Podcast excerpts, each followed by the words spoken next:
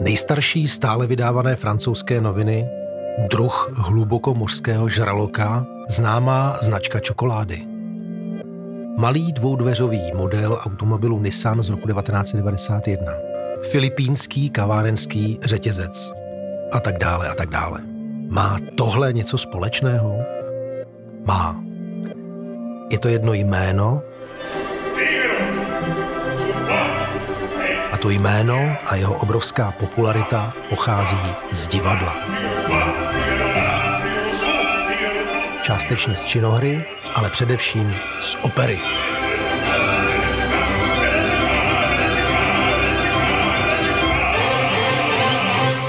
Já jsem Ondřej Hučín, autor operních podcastů Národního divadla, ale v tomto díle bude naším hlavním průvodcem spíše Figaro.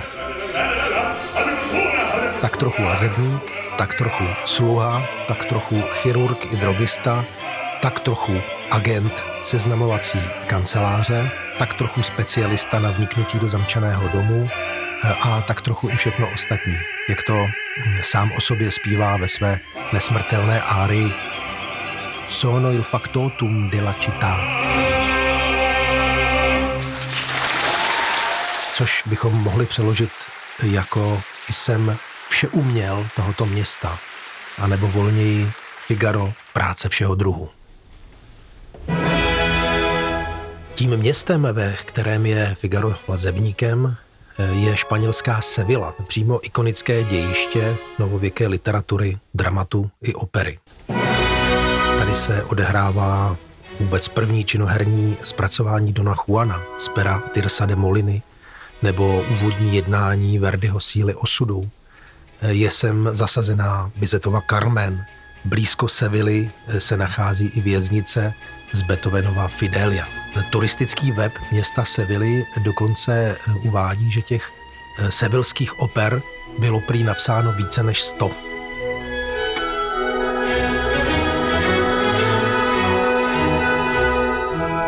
A jednou z nejznámějších je Lazebník sevillský od italského operního guru první poloviny devatenáctého století Gioachina Rossiniho.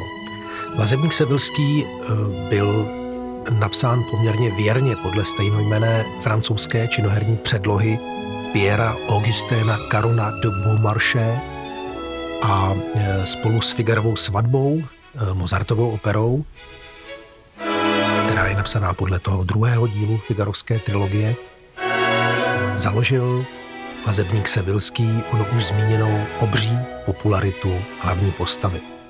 A populární až do dneška zůstala i samotná Rossiniho operní komedie.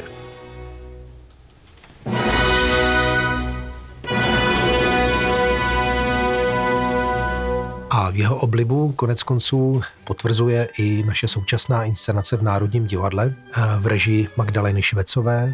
No já si přiznám, že jsem Lazebníka zas tak úplně dobře neznala, když jsem dostala tu nabídku do nějakého detailu. Tu mám třeba opery, které prostě miluju a poslouchám dokola. Takže můj příběh se s Lazebníkem byl, že já jsem se do toho začala vlastně zamilovávat, až když jsem to začala studovat. A bylo teda úžasné zkoušení, protože jsme měli opravdu štěstí na obsazení. V inscenaci vystupuje a alternuje se celá řada výborných pěvců.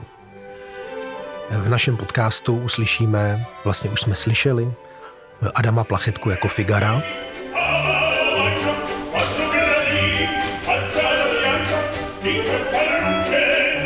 v hlavní ženské roli krásné a mazané Rosíny, islandskou mezzosopranistku, solistku Národního divadla Arnheiður Eiríksdóttir,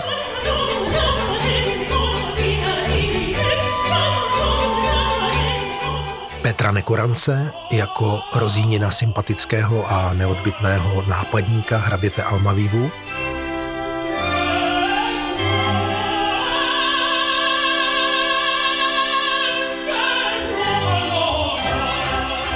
A pokud budeme jmenovat jen ty hlavní figury, tak ještě Jiřího Sulženka jako starého žárlivého morouse doktora Bartola.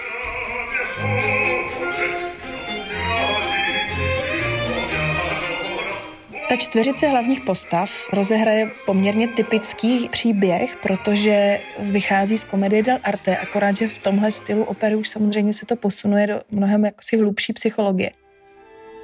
Co se to tedy mezi těmito a několika dalšími postavami v Rossiniho opeře vlastně stane? Jde o to, že starý opelíchaný doktor Bartolo pečlivě ukrývá ve svém domě svou schovanku Rosinu, dívku patrně vznešeného původu, kterou si plánuje vzít kvůli jejímu věnu za ženu. Rosina Bartola samozřejmě nechce a raději pokukuje po cizím mladíkovi, který chodí na noční dostaveníčka pod její okno. Není to úplně tak, že první muž, který se objeví pod oknem, je prostě ten osudový, ale trošku to tak vlastně je. Rosina neví, že to je šlechtic, samotný hrabě Almaviva, který svou pravou identitu skrývá. On se vydává za jakéhosi obyčejného hocha Lindora. A Almaviva je zase člověk, který může mít všechno, je velice bohatý, dobře postavený a tak dále a jeho teda strašně láká mít právě to, co mít nemůže. No a to je vlastně takový ten klasický motor uloupit a jaksi tou chytrostí přemoc toho Bartola a uloupit ten poklad, tak to je, to je ta výzva pro, pro Almavivu. No ale Almaviva si sám moc neví rady, jak tu Rosinu pro sebe získat, jak ji vysvobodit z Bartolova zajetí. A proto musí na scénu přijít Figaro.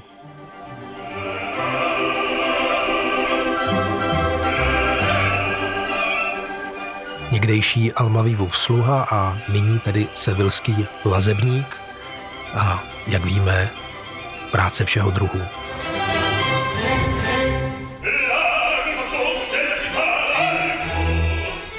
A Figaro tak činí svou vstupní árií Largo al factotum, což znamená udělejte místo pro vše uměla.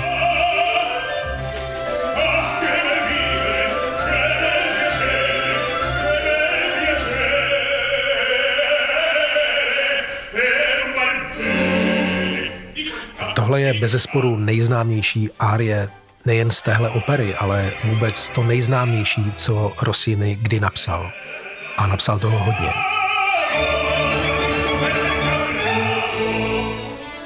Možná se s někým neshodnu, ale v této opeře, podle mého názoru, to hudebně zdaleka nejlepší přichází paradoxně hned na samotném začátku.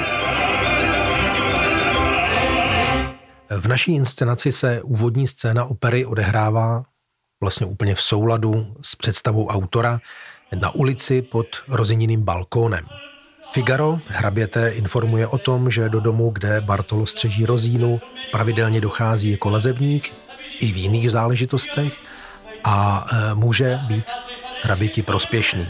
Scénický obraz je rámován jakýmsi starobylým dekorativním portálem a za ním je vidět velká a trochu ošuntělá zeď Bartolova domu. V níž je pouze na jednom místě balkon či francouzské okno se zdobnou, ale už také notně opršelou štukaturou. Autorem výtvarného řešení scény v naší inscenaci je scénograf David Janošek. David přinesl tenhle obrázek jako úplně první skicu a my jsme z toho byli strašně nadšení, protože nám to přesně symbolizovalo to, že je to vlastně jako jeden velký trezor, do kterého není možný se dostat, že to okno je vlastně tak nedostupný. A připadalo nám, že právě to, že ten dům nemá dveře, že vlastně bude vzbuzovat jaksi otázku, tak co s tím, jo.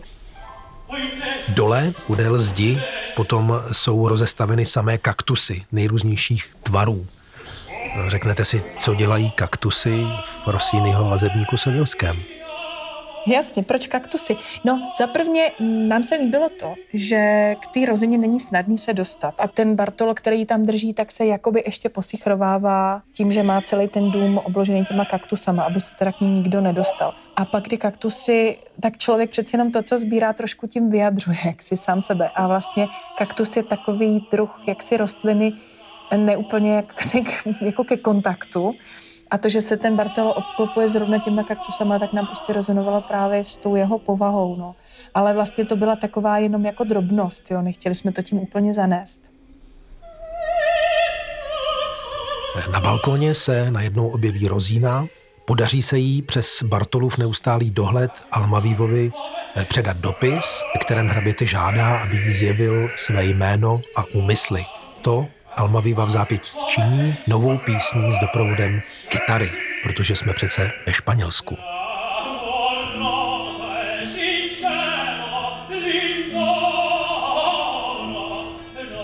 A pak už nezbývá, než domluvit další plán na proniknutí do Bartolova domu, do Rosininy blízkosti. Figaro, samozřejmě pod příslibem tučného honoráře, navrhuje, aby se jeho pán a klient vetřel k Bartolovi do domu v přestrojení za vojáka, který má umístěnku na ubytování právě v jeho domě. A to také hned v následující scéně opery začnou spolu Figaro a hrabě realizovat. Ale nejprve vyslechneme druhou nejslavnější árii Rossiniho opery Una voce poco fa, cui nel cor mi risonò. Česky v mém srdci se před chvilkou ozval jakýsi hlas. Rosina ve své árii zpívá o své naději v Lindorovu, tedy ve skutečnosti Almavivovu lásku, a o tom, že je mírná a dobrosrdečná dívka, ovšem když se jí někdo snaží vnutit to, co sama nechce, umí použít celý arzenál lstí a intrik. Téhle dvojakosti Rosiny vlastně výborně odpovídá i formální rozdělení její árie. Hodné a vlídné Rosině patří úvodní část, volná, klidná.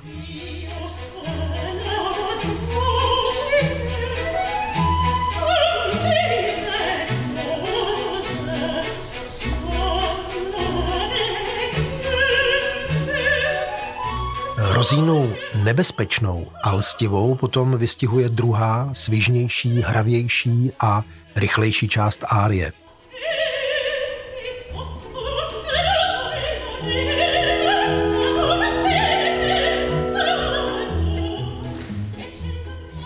Ma se mi toccano dove il mio debole sarò una vipera. Ale když se mě někdo dotkne na citlivém místě, stane se ze mě zmije.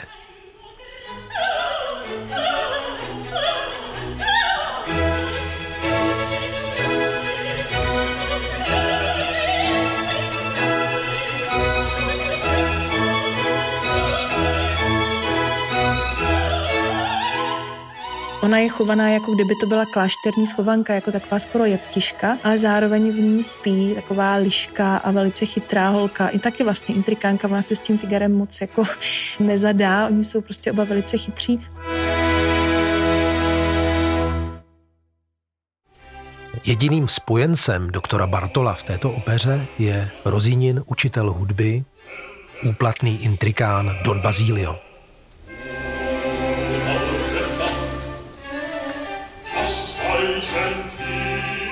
Ten Bartolovi přináší zprávu o příjezdu hraběte Almavivy a e, radí mu, aby se pokusil zbavit se ho pomocí vhodné pomluvy.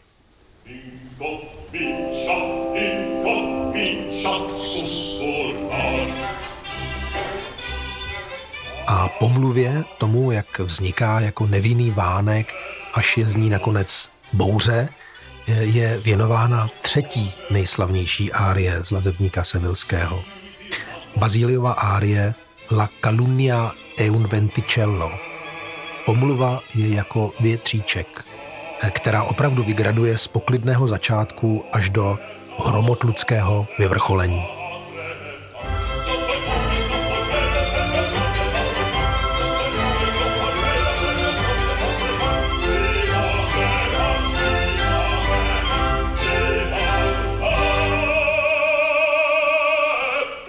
Figarovi ale nic nezabrání v tom, aby se sešel s Rosinou, vylíčil Lindorovu lásku k ní a převzal od ní pro něj další dopis. Almaviva pak přichází do Bartolova domu jako onen opilý voják žádající o ubytování. Sám je, což není úplně v té komedii dell'arte typický, sám je toho aktérem, většinou to dělali ty sluhové a páni pak už jenom slízli smetánku, tak ten Almaviva ten si to musí vlastně všechno vydobít a vydává se za vojáka, protože byla běžná praxe, že vojáci se ubytovávali v domech. Z Bartola si tropí šouvky, až nakonec vznikne všeobecná mela, během níž se ale Almavivovi podaří předat vzkaz Rosině.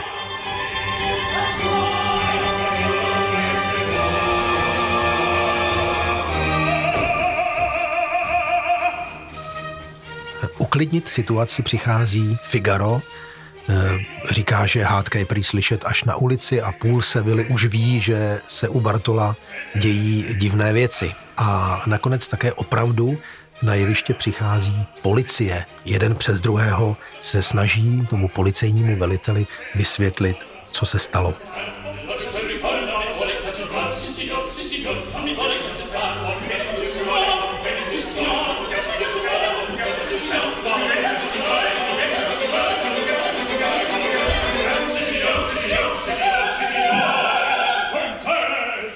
Ale když chce velitel policie Almavivu zatknout, Almaviva mu ukáže svou navštívenku a policie se okamžitě stáhne do ústraní. Velitel zjistí, s kým má tu čest. A tam teda hodně pracujeme i s tichem, protože i pauza umí hodně mluvit a pracujeme s tím, že vlastně policisti si pomocí takových boomwakerových pendreků bouchají na hlavu a ozvou se vlastně tóny vždycky takový, jaký, jaký je přesně harmonicky, aby to sedělo.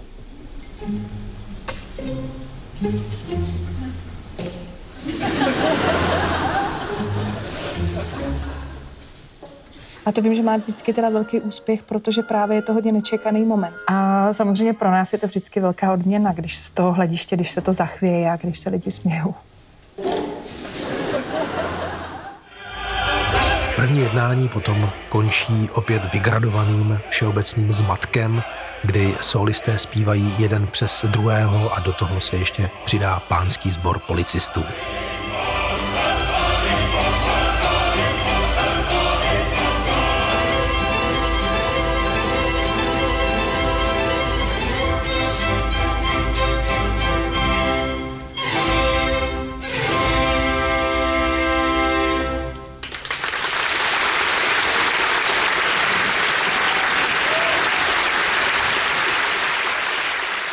Rossiniho Lazebník sevillský, italsky Il Barbiere di Siviglia, byl napsán na přelomu let osmnáct patnáct až osmnáct šestnáct a je typickým představitelem nejen tehdejší italské komické opery, takzvané opery buffa, ale také toho, co označujeme za operu ve stylu italského belcanta.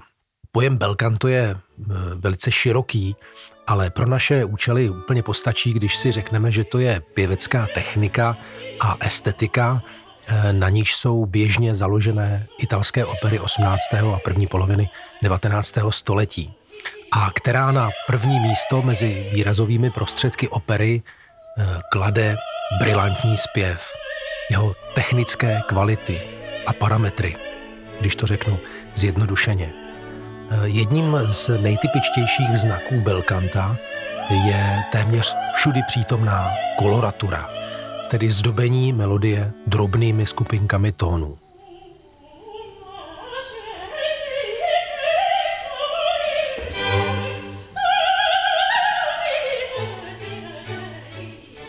Nebo také rychlé a někdy i docela dlouhé pasáže stoupajících či klesajících tónů zpívaných na jednu slabiku.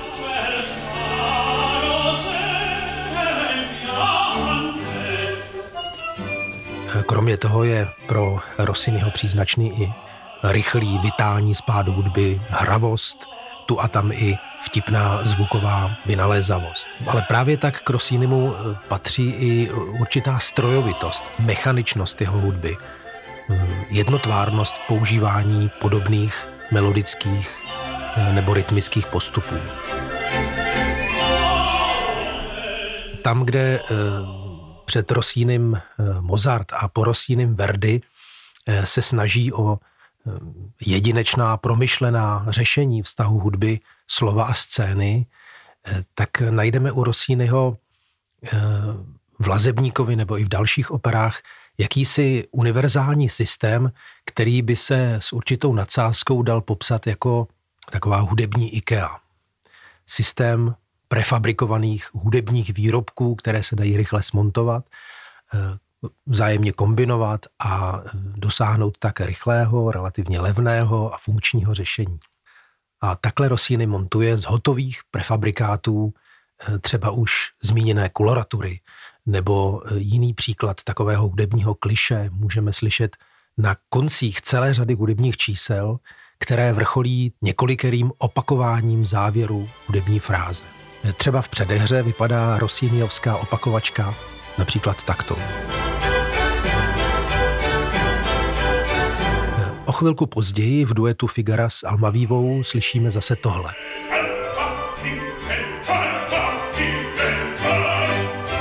A na konci Basiliovy árie tohle.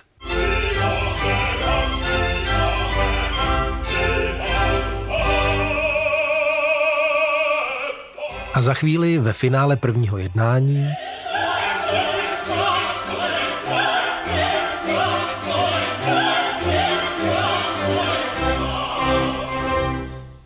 a nebo hned na začátku druhého jednání.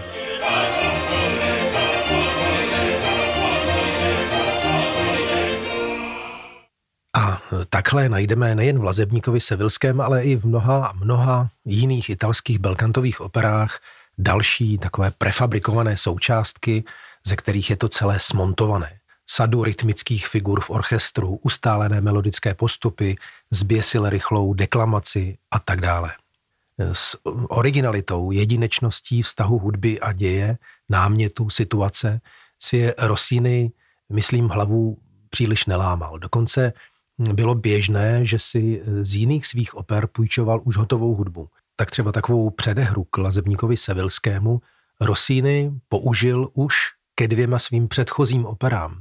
Přičemž Rossini vůbec neřešil, že dvě z těchto tří oper jsou vážná dramata a Lazebník naproti tomu komedie. Není vlastně divu, že ten známý a velmi efektní molový dramatický motiv z předehry k Lazebníkovi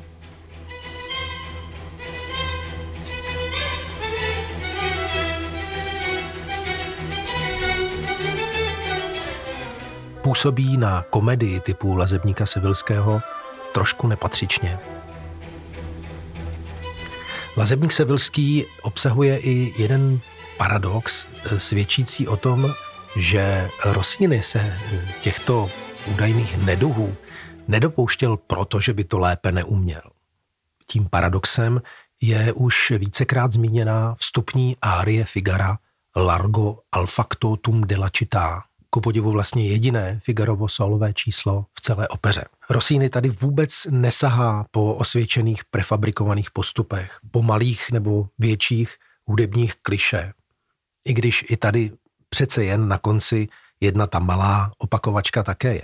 Ale v celé této árii Rossini vlastně úplně vynechává koloraturu. Téměř povinný prvek belcantové opery, na který jinak v Lazebníkovi narážíme opravdu všude. Tahle Figarova árie se Rossinimu opravdu povedla. Je to geniální moment inspirovaný postavou Figara, sevillského chytráka, šviháka, podnikavce, který neví, kam dřív skočit a který si umí užívat života. Rossini tady vůbec nesahá po osvědčených prefabrikovaných postupech. Árie je podle mě strhující jak celkovou atmosférou, vystihující charakter téhle nesmírně akční a bonvivánské postavy, ale také řadou skvělých hudebních detailů. Už třeba jenom to skvělé Figarovo entrée, ty bublavé fanfárky v dechových nástrojích, které se během árie stále vracejí a navozují dojem pouličního rozruchu a raního Figarova spěchu za prací. A první Figarova fráze, Largo al factotum,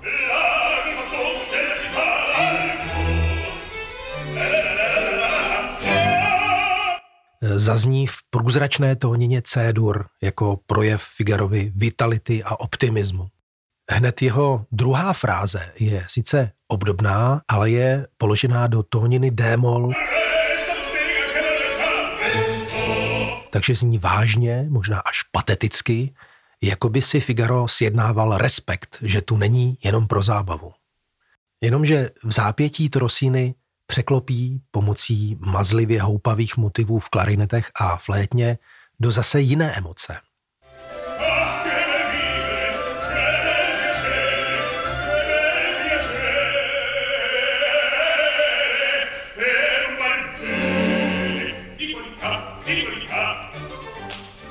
Ve střední části árie potom Figaro publiku předvádí, jaký je o něho zájem, jak se může kvůli zákazníkům přetrhnout. Paruky, holení, pijavice, to všechno je na něm. Prostě Figaro qua, Figaro la, nebo, jak se hezky do češtiny překládá, Figaro sem, Figaro tam.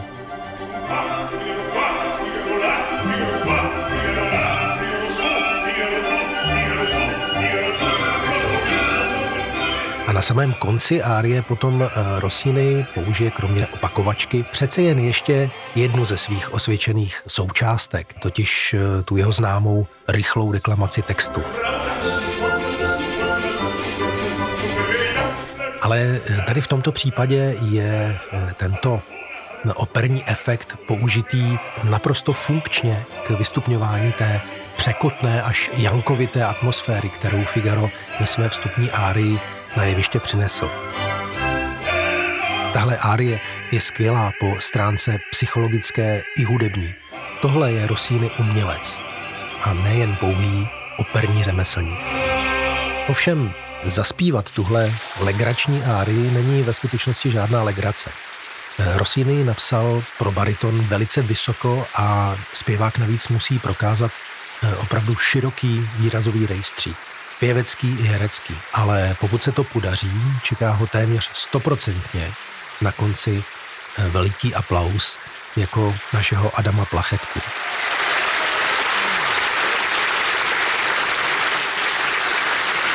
Zkoušeli jste někdy poslouchat Rossiniho Lazebníka sevillského jenom jako audio? Já jsem ho poslouchal jednou takhle v autě, pěkně celého od začátku až do konce. A užil jsem si pár hezkých hudebních momentů, ale po nějaké půl hodině jsem začal mít dojem, že mi v autě běží ještě nějaký jiný motor. Když tuhle hudbu posloucháte déle, může se stát, že pokud nejste opravdu věrní Rossiniho fanoušci, že vás ta její jednotvárná symetrie a předvídatelnost začne nudit, v horším případě iritovat. Podle mě je Rossiniho hudba, přestože je psaná především pro zpěváky, pro jejich hlasovou exibici, je paradoxně především hudbou divadelní, scénickou. Je to takový substrát, základní atmosféra, puls, temporitmus, na kterém ale musí být postavená jevištní akce, dění. A myslím si, že právě tohle Magda Švecová se svým týmem přesně vycítila a vymysleli svou inscenaci Lazebníka jako takový dobře namazaný stroječek, plný nápadů, gegů, groteskní nadsázky a někdy až docela absurdních úletů. Právě jako pro režiséra je to obrovská výzva v tom, že ty árie jsou dlouhé, skoro jsem chtěla říct nekonečně dlouhé, ale to samozřejmě by bylo nespravedlivé. Prostě žijeme v jiný době, v jiném čase, v jiném vnímání času a tím pádem je potřeba ty árie naplnit jaksi děním, jevištním, protože opravdu to jsou velmi dlouhé plochy a je, jak říkám, je to výzva vymyslet ty situace, hrát si s tím. Mně tohle pojetí Magdy Švecové po vizuální stránce i po herecké stránce připomíná to, jak Rossiniho nebo Mozarta kdysi inscenovala legenda operní režie dvacátého století francouzský režisér Jean-Pierre Ponnelle.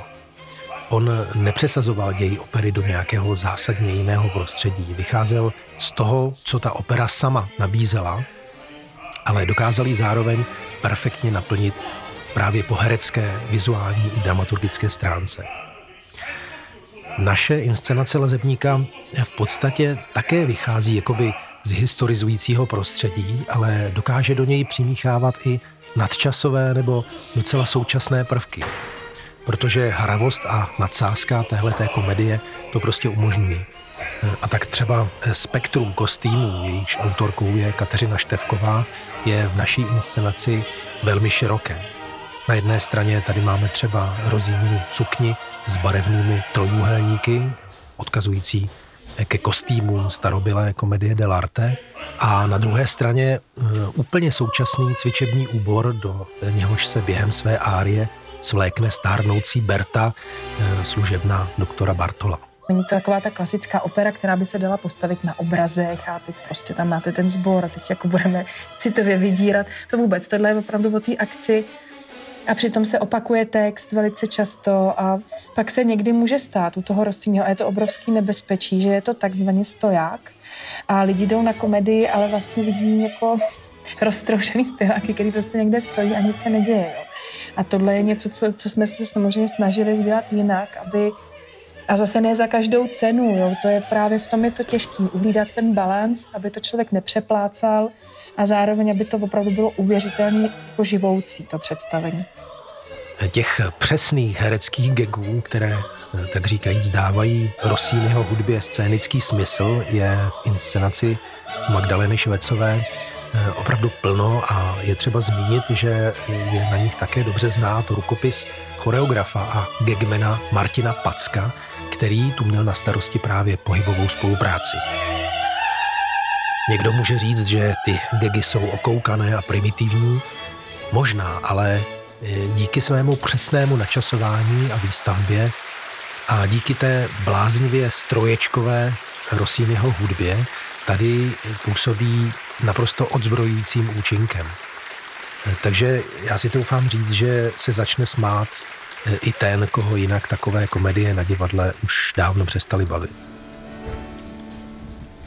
Druhou část opery se Rossini, stejně jako to udělal Beaumarchais ve své činohře, rozhodl zahájit vlastně úplně stejným vtipem, jakým skončila část první.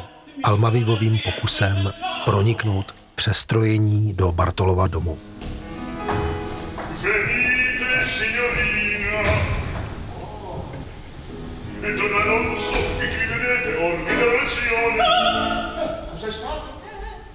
Almaviva, nyní pod jménem Don Alonso, ovšem Bartola oklame nejen převlekem, ale také dopisem od Rossini, o němž prohlásí, že ho dostal v hostinci od Almavivy. Přestrojený Almaviva navrhne Bartolovi, že Rosině řekne, že tenhle její důvěrný dopis dostal od jakési milenky hraběte Almavivy a tahle pomluva má Rosininu lásku k Almavivovi poškodit, zničit. Následuje slavná scéna, v níž přestrojený Almaviva dává Rosině hodinu zpěvu. A během této hodiny se tajně domluví, že Almaviva pro Rosinu přesně o půlnoci přijde a unese jí, aby se mohli tajně vzít. Spěchá to proto, že se ví, že Bartolo chystá svatbu s Rosinou právě této noci. Samozřejmě se celé akce účastní také Figaro, který teď přichází Bartola oholit, ale ve skutečnosti mu jde spíš o to nějak získat klíček od Rosininy okenice. To se podaří, ale situaci zase zkomplikuje příchod dona Basilia, o němž přestrojený Almaviva Bartolovi řekl, že je nemocný a proto nemůže přijít Rosinu vyučovat zpěvu. Figaro s Almavivou se teď samozřejmě potřebují Basilia co nejrychleji zbavit, aby jim nepřekazil jejich plány. Tuhle drobnou, zdánlivě výcotnou situaci Rossini rozpracovává do poměrně rozsáhlého kvintetu, hudebně vlastně nejkomplikovanějšího čísla celé opery, pokud pomineme obě finále se sborem.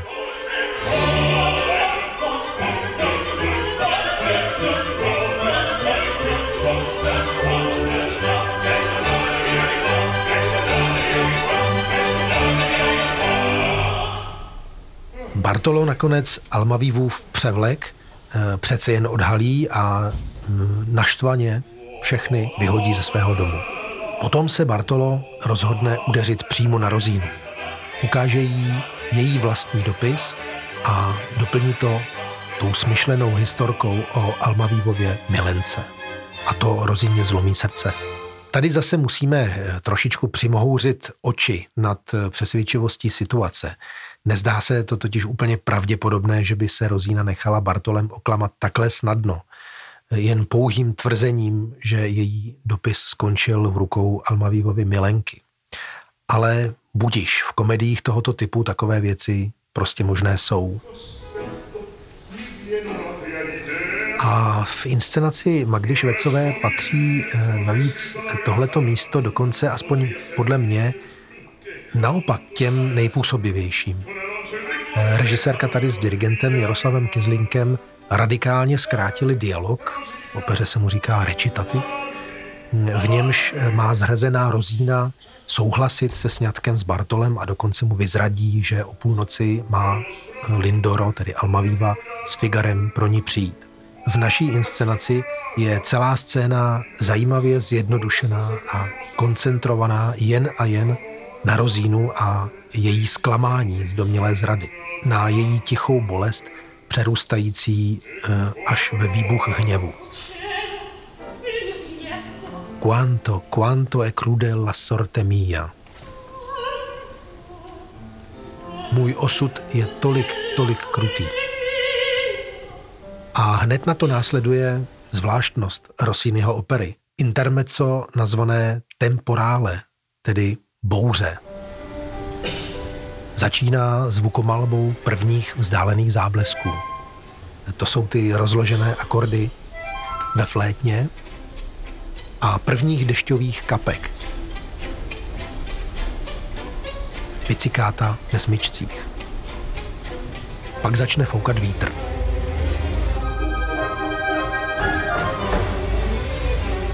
A nakonec propukne bouře v plné síle. V ději opery má tahle instrumentální bouře spíše ilustrativní charakter. Má vystihnout čas, respektive nečas, ve kterém se závěr opery odehrává a o němž se také předtím mluví. Zároveň ale sebou bouře nese i metaforický rozměr. Přichází přesně ve chvíli, kdy se z naší komedie stala truchlohra. Rosína byla obelstěna, myslí si, že její milý jí zradil a ona si bude muset vzít nenáviděného poručníka Bartola. Stalo se z ní pouhé zboží, majetek. Celá bouře se ale na jevišti v naší inscenaci odehrává jen v Rosínině ložnici, přímo na její posteli. Rosína zjistí, že její polštáře jsou vycpané samými bankovkami a také vyhazuje ven a bankovky létají vzduchem, jako kdyby do domu vtrhlo skutečné tornádo. My jsme nechtěli akcentovat jako bouřku, že teda venku prší, ale že vlastně ta bouřka se odehrává v ní, protože ona prostě přijde na to, že nemá tu hodnotu takovou, jakou si myslela, ale že vlastně tu její hodnotu ten Bartolo měří právě tím, tím věnem. A vlastně všemu kraluje postel, kde bydlí ta Rosina. A to je vlastně jakoby další ten trezor. Je to to místo, kam ji uzavřeli, kde je ta určitá křehkost. Tam jsou takový jako bílý záclonky a je celá zlatá, co už zase symbolizuje to, o co tam jde, o to věno, o to zlato. A vlastně ona je ten poklad a zároveň její věno je ten poklad.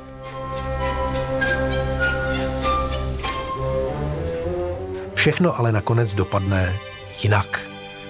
Figaro s Almavivou o půlnoci dorazí, Rosína se na hraběte oboří, ale ten konečně odhalí, kdo je doopravdy. Totiž žádný Lindoro, nýbrž sám hrabě Almaviva, který chtěl zjistit, zda ho Rosína miluje doopravdy, nejen kvůli jeho urozenosti. No a to právě zjistil i díky tomu, jak prudký byl útok zklamané Rosíny.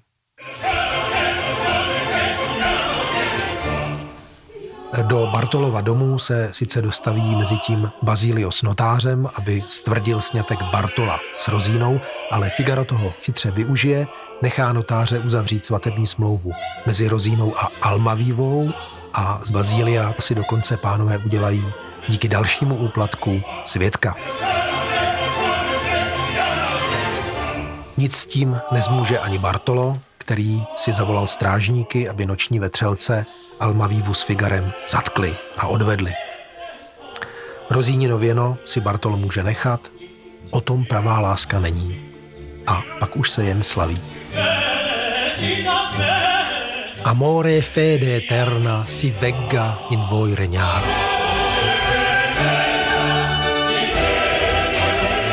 Ať vám vládne věčná láska a věrnost.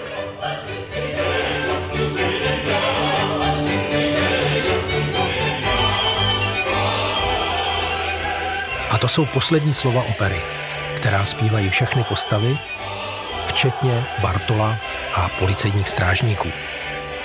Kdo chce happy end, má ho mít. Kdo ale zná Figara a jeho příběhy trochu blíže, pocítí v závěru Rossiniho Lazebníka příchuť hořké ironie. Protože hned na začátku druhého dílu Figarovské trilogie, mohli bychom říct Figara dvojky, totiž na začátku Figarovy svatby, je láska i věrnost Almavivy a Rosiny v troskách. A až dosud mazaně vítězícího Figara čekají mnohé horké chvilky s jeho pánem. To je ale zase úplně jiná divadelní historie a o té si povíme třeba jindy.